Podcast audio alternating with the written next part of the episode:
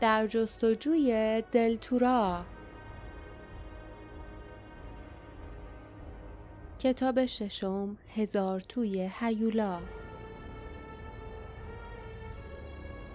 فصل دوم سرنوشت مداخله می کند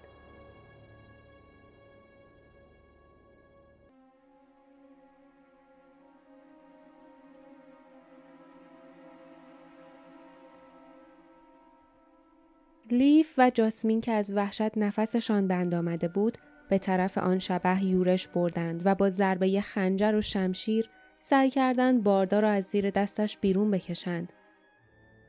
آن توده لرزان سرد جمع شد و شکل تازه‌ای به خود گرفت. شبه تلو تلو خورد اما همچنان باردار را نگه داشته بود. پسرک زخمی فریاد زد توی قلبش توی قلبش فرو کنین. فوری بکشیدش وگرنه کار اونو تموم می‌کنه. جاسمین فریاد زد. قبلا تو قلبش فرو کردم اما نمیافته. شبه قرقر کنان به سوی جاسمین حمله برد. با یورش آن سفیدی جاسمین فریاد زنان به کناری پرد شد. پسر فریاد کشید. لیف حالا به سمت راستش ضربه بزن. قلبش تو سمت راستشه نه چپ. لیف شمشیر را به جای درست فرو کرد. شبه لرزید و فرو ریخت. از این طرف و آن طرف بدنش که تودهی پیچان و بیشکل بود دست و پا، صورت، پنجه و گوش بیرون می‌زد. لیف که از وحشت و نفرت زبانش بند آمده بود پوزه برآمده موش جنگلی و بال پرنده را در صورت ماری تشخیص داد. آن وقت همانطور که خیره تماشا می کرد فقط حوزچه کفالود سفیدی را دید که توی شنها فرو رفت. باردا صرف کنان و لرزان بر جای ماند. گلویش خسخس می کرد. اثر انگشتان اول روی گلویش که قرمز تیره بود حالا به رنگ بنفش درآمده بود. اما او هنوز زنده بود. خیلی خوش شانسه. اگه یه لحظه دیگه طول می‌کشید مرده بود. لیف برگشت و دید پسری که او بهش حمله کرده بود موفق شده بود بلند شود و حالا پشت سر او ایستاده بود. اظهار تعجب جاسمین را شنید و به اون نگاه کرد. جاسمین هم با تعجب به او خیره شده بود. جاسمین با تعجب گفت تو؟ پسری که تو مسابقه های ریتمیر نوشیدنی ها رو اوورد؟ تو یکی از افراد گروه دوم هستی. تو داینی. پسر به تایید سر تکان داد و بعد لنگان لنگان به طرف جایی رفت که باردا دراز کشیده بود. به اون نگاه کرد و گفت باید دوستتون رو گرم کنید. تنش خیسه. اول تا مغز استخونا رو سرد می‌کنه. رو برگردان و آهسته به طرف درخت ها رفت. لیف با عجله رفت تا آتش درست کند و برای چای آب جوش بیاورد. جاسمین هم دوید تا پتوهای بیشتری بیاورد تا داین بازوی زخمی خود را ببندد و با کوله پشتی کوچکی برگردد باردا خوب با پتو پیچانده شده و نزدیک شعله آتش که ترق ترق می کرد نشسته بود. لرزش شدیدش قطع شده بود و کم کم رنگ به چهرهش باز می گشت. با صدای خسخس مانندی به داین گفت مرسی اگه تو نبودی ناله کرد و دستش را به طرف گلویش برد. داین پیشنهاد کرد سعی نکن حرف بزنی و شیشه ای را که در دست سالمش بود به طرف لیف دراز کرد و گفت شربتی که با این ماده شیرین بشه خیلی مفیده. این ماده درد و آروم می‌کنه و مقویه. خیلی هم نیروزاه. یه قاشق پر کافیه. روی شیشه برچسبی دستساز دیده می‌شد. اصل مرغوب و زرین. لیف در شیشه را باز کرد. محتویات طلایی آن را بو کشید. عطر شیرین شکوفه های سیب را فرو داد و همچنان که به داین نگاه می‌کرد زیر لب گفت مرغوب و زرین این کلمه ها خود به خود جالبن اما خیلی پیش پا افتاده و معمولی هن. انقدر معمولی که شک دارم نکنه تقلبی باشه. داین با همان لحن جواب داد درست به همون تقلبی اسمایی که تو بازی های ریتمیر داشتین. لیف دور زمونه سختیه. این فقط شما نیستین که باید مراقب باشین. لیف به تایید سر تکان داد. متوجه شد که داین قبل از حمله اولها وقتی یکدیگر را صدا می‌زدند اسمهایشان را شنیده بود کاری نمی‌شد کرد اما این یک بدبیاری بود یک فنجان چای برداشت و مقدار کمی اصل توی آن ریخت و فنجان را به دست باردا داد باردا دستانش را دور فنجان داغ حلقه کرد و با قدردانی آن را سر کشید. وقتی جاسمین فنجانی چای به دست داین داد پرسید اولها چی هن؟ داین یک قاشق اصل توی فنجانش ریخت و همچنان که آن را هم می‌زد گفت تغییر قیافه دهنده هایی که از سرزمین سایه ها میان. ارباب سایه ها واسه کارهای شیطانیش از وجود اونا استفاده می‌کنه. از اینکه اسمشون رو تا به حال نشنیدین شاید نباید تعجب کنم. چون این موجودات رو توی اینجا یعنی غرب بیشتر از شرق که شما از اونجا میایید می‌شناسن. از سخن باز ایستاد و از زیر ابروانش آنها را نگاه کرد. باردا لیف و جاسمین با بیتفاوتی بر جای ماندند آیا او فکر می‌کرد که آنها به آسانی به دام میافتند داین به سادگی خندید و خم شد و روی شنها چیزی کشید علامت گروه مقاومت همسفران در سکوت به آن علامت نگاه کردند و سپس به یکدیگر خیره شدند. داین به جلو خم شد و ناگهان رفتار بیتکلف خود را کنار گذاشت و خیلی جدی پرسید من و شما توی جبهه ایم. درسته؟ چه اهمیتی داره که بدونم شما کجا زندگی می‌کنین؟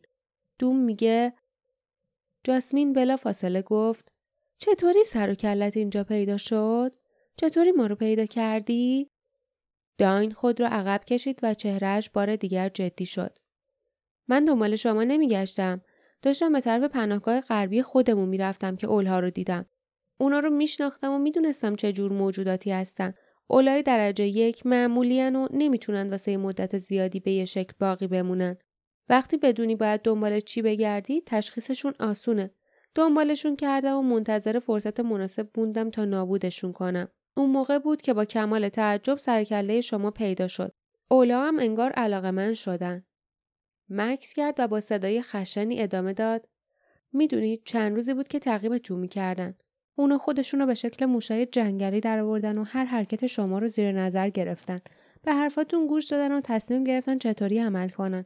بالاخره این راه انتخاب کردن که به قلبای مهربونتون متوسل بشن و همین که شما رو از هم جدا می‌کردن بهتون حمله ور می‌شدن و اون وقت شما هیچ شانسی نداشتین. لیف، جاسمین و باردا به یکدیگر نگاه کردند. هر سه خجالت زده بودند. سرانجام باردا با لحن خشکی گفت به خاطر کمکت ازت ممنونیم. ازت می‌خوایم که ما رو به خاطر سوء زن و پنهونکاریمون ببخشی. ما یاد گرفتیم که محتاط باشیم. داین با همان لحن جدی گفت منم همینطور. راستش واسه یه لحظه از خوشحالی دیدن چهرههای آشنا خودم رو فراموش کردم.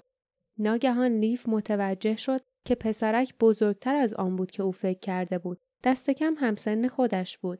بدن لاغر، چهره استخوانی و موهای تیره ابریشمی آن پسر که با بیقیدی روی پیشانیش ریخته بود، او را به اشتباه انداخته بود. داین آخرین جرعه چایش را فرو داد و همچنان که دست زخمیش را نگه داشته بود از جا برخاست و گفت بیشتر از این مزاحمتون نمیشم مواظب اولها باشین. به خصوص درجه یکشون مثل همونایی که کارشون رو تموم کردیم. اونا همیشه به صورت جفت سفر می‌کنن. بقیه خب هرچی باشه شما احتمالا نمی‌تونید اونا رو تشخیص بدید بهترین کار اینه که به هیچ کس اعتماد نکنید پولش را به پشت انداخت و برگشت تا برود. لیف بی اختیار گفت سب کن. و به سرعت بلند شد. تو نمی‌تونی تنهایی سفر کنی بازود زخمی شده. نمی‌تونی از تیر کمون یا حتی خنجرت استفاده کنی. داین گفت اتفاقی واسم نمیافته راهم زیاد دور نیست. اما باردا سرش را به مخالفت تکان داد و گفت یه شب بمون تو رو میرسونیم. صدایش خسخس می‌کرد. دست به گلو برد و ادامه داد این حداقل کاریه که می‌تونیم بکنیم. لیف متوجه چهره خشک جاسمین شد. ظاهرا او با این نقشه موافق نبود. لیف ناگهان فکر کرد که جاسمین دلش نمی‌خواهد دوباره دوم را ببیند. به او اعتماد نداشت. اما جاسمین حرفی نزد و داین هم انگار متوجه حالت او نشد. داین تردید کرد. معلوم بود غرورش که او را وامی داشت تا آنها را ترک کند با عقل سلیمش در جدال بود. زیرا عقل به او می گفت که اگر حق انتخاب داشت سفر کردن بدون همراه دیوانگی محض است. سرانجام سرش را به تایید تکان داد و کولش را انداخت و گفت خیلی خوب ممنونم منتظر میمونم. بعد همگی با هم میریم پناهگاه. مکس کرد و لبش را گاز گرفت پناهگاه جنوب شرقی اینجاست به مسیر شما نمی‌خوره جاسمین با پرخاش گفت از کجا می‌دونی؟ ما که به تو نگفتیم کجا میریم. چهره ظریف داین سرخ شد و منمن کنان گفت من من فکر کردم که شاید بخواین به تورا بریم. جاسمین به او خیره شد. این اسم هیچ مفهومی برایش نداشت اما لیف داشت به شدت فکر می‌کرد. تورا شهر بزرگی در غرب که خواهرخوانده شهر دل بود. درباره این شهر اطلاعاتی آموخته بود.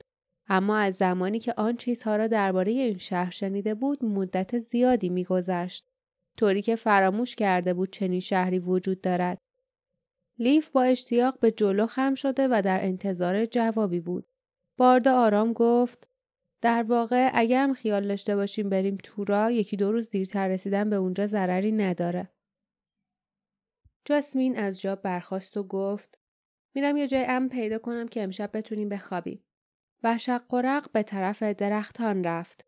کری جلوتر از او پرواز می کرد. داین به او خیره شد و لیف برق تحسین را در نگاهش دید. حسی حاکی از حسادت بر لیف هجوم آورد. لبانش را گاز گرفت و رویش را برگرداند. فکر کرد که کاش او را زخمی نکرده بود. در این صورت او می توانست به راه خود برود و آنها هم به راه خود. فوری از این فکر شرمنده شد. به خودش گفت که فقط به این خاطر عصبانی است که سفرشان به پناهگاه گروه مقاومت باعث اطلاف وقت با ارزششان می شود. هر روز تأخیر به معنی این بود که پدر و مادرش یک روز بیشتر در خطر می ماندند و شاید هم در زجر و شکنجه آن هم در سیاهچال ارباب سایه ها در شهر دل. اما اگر قرار بود راستش را بگوید اصلا دلش نمی‌خواست حتی برای مدتی کوتاه داین هم سفرشان باشد. حضور داین ناراحتش می‌کرد. رفتار ملایم و معدبانش دلچسب بود. وقار و متانتش تحسین برانگیز بود و برخلاف قدرت اندکش برای نجات آنها از دست اولها شهامت زیادی به خرج داده بود. با این حال گرچه در ظاهر رفتارش بی تکلف به نظر می رسید. اما لیف حس می کرد که چیزی عمیق در درون او پنهان است. رازی که برای خود حفظ می کرد. لیف اندیشید شکی نیست که اونم همین احساس رو درباره من داره و البته حق با اونه برای اینکه ما به همدیگه اعتماد نداریم ریشه مشکل اینجاست وقتی با داین هستیم نمی‌تونیم درباره جست و جمون یا کمربند حرف بزنیم نمی‌تونیم درباره پدر و مادرم بحث کنیم یا با صدای بلند از وضعی که دارن اظهار تعجب کنیم نمی‌تونیم راحت باشیم بیتاب بود و دوست نداشت بیش از این با داین و باردا کنار آتش بماند. پس رفت تا به جاسمین کمک کند. اما همین که به طرف درختان رفت فکر تازه‌ای به ذهنش رسید. سرنوشت قبلا هم در مورد آنها حیله های عجیبی به کار برده بود و این حیله ها به طریق همیشه به نفعشان تمام شده بود. آیا صلاحی در کار بود که مجبور شده بودند با داین هم سفر شوند؟ آیا منظور این نبود که او را بهتر بشناسند؟ آیا منظور این نبود که به پناهگاه گروه مقاومت بروند و دوباره دوم را ببینند؟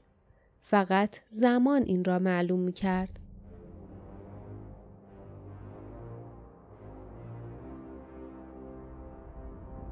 پایان فصل دوم.